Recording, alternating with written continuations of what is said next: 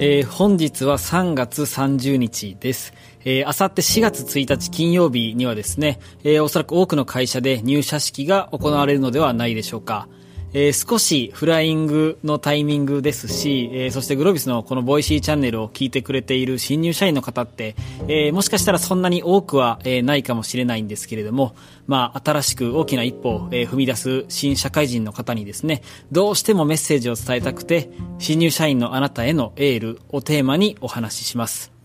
えー、あんまりですね、こう説教じみたことを偉そうに言いたくないんですけれども、えー、私もこれまで、まあ、気がつけば長年こう仕事をしてきた中でですね、えー、仕事を少しでもうまく気持ちよく進めるために必要なことであったり、えー、この人と一緒に働きたいなというふうに思う人の共通点があるかと思っています。で、その中で特に大事だと思うポイントを、えー、今日はみっつお話しいたします。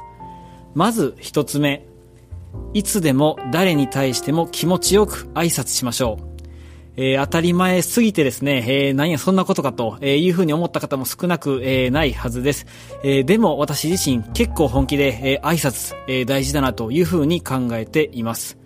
で、まあ、仕事の多くの部分を占めるのはですね、まあ、誰かとのコミュニケーションのはずです。えー、話を聞いて、伝えて、えー、認識を合わせて、そして誰かに動いてもらう。その最初の一歩は間違いなく挨拶です。えー、ありがとうございます。ごめんなさい。お疲れ様でした。えー、そんな何気ない一言が、えー、本当に大切だなというふうに、えー、改めて感じています。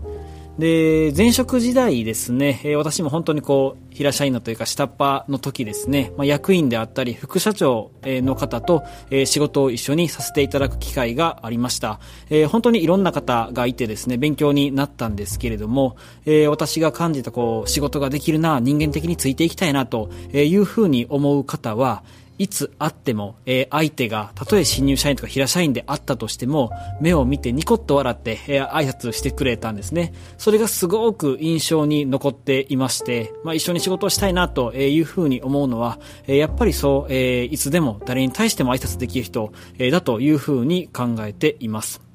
で、もし、えー、新入社員のあなたが、えー、入った会社、職場が、えー、なんか元気ないなっていうふうに感じたとしても、あのー、新入社員の方がですね、おはようございますっていうふうに、えー、朝一番元気よく言ってくれたら、えー、それだけでパワーをもらえる先輩、上司は、えー、たくさんいるかと思います。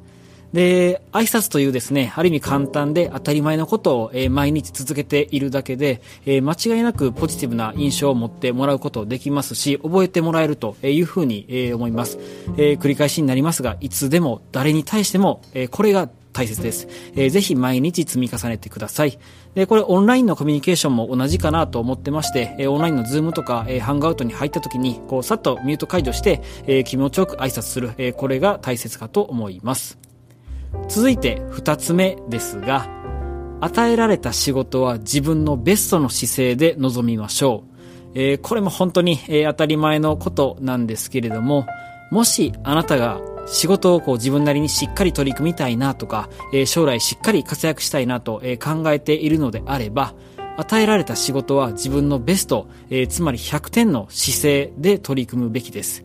もちろん最初はですね、ミスもするし、ひゃくてんの質にはならないとしても、自分の中でのベストを尽くしてやりきる、これが間違いなく必要だと思います。で、これなぜかというと、スキルであったり能力っていうのは、えー、何歳になっても伸ばせるはずです。えー、なんですけれども、えー、仕事に対する姿勢とか向き合い方っていうのはですね、えー、年を重ねてから変えるっていうのは結構難しくて時間がかかります。えー、だからですね、こう、新入社員の頃から、まあこんなもんでいいかなっていうふうに、ある意味こなしていると、えー、先になって、えー、その癖が抜けずに、えー、仕事がうまくできず、えー、苦しむことに、えー、なるのではないでしょうか。あの、だからこそそうならないためにもですね、えー、ぜひ、えー、新入社員のうちから自分の中でのベストを尽くして仕事をやりきる、えー、これを意識してください。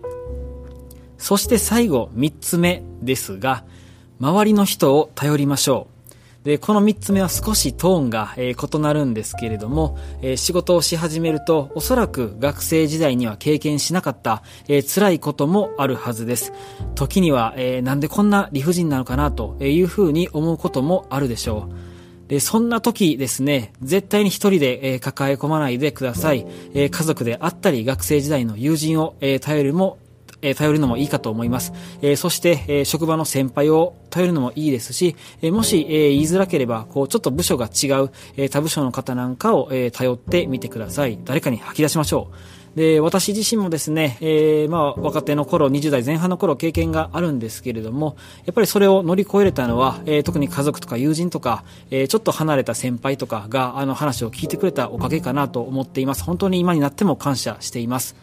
で、吐き出すことで気持ちが楽になるっていうのも、えー、あるかと思うんですけれども、特にちょっと年が離れた先輩なんかをですね、えー、過去に似た経験をして乗り越えた、えー、人がたくさんいます。ぜひ先輩をうまく使ってください。えー、もちろんですね、えー、グロービスみたいな場にも、えー、たくさんのビジネスパーソンの方集まっているので、えー、そういった場を、えー、頼ってみるのも、えー、いいんじゃないでしょうか。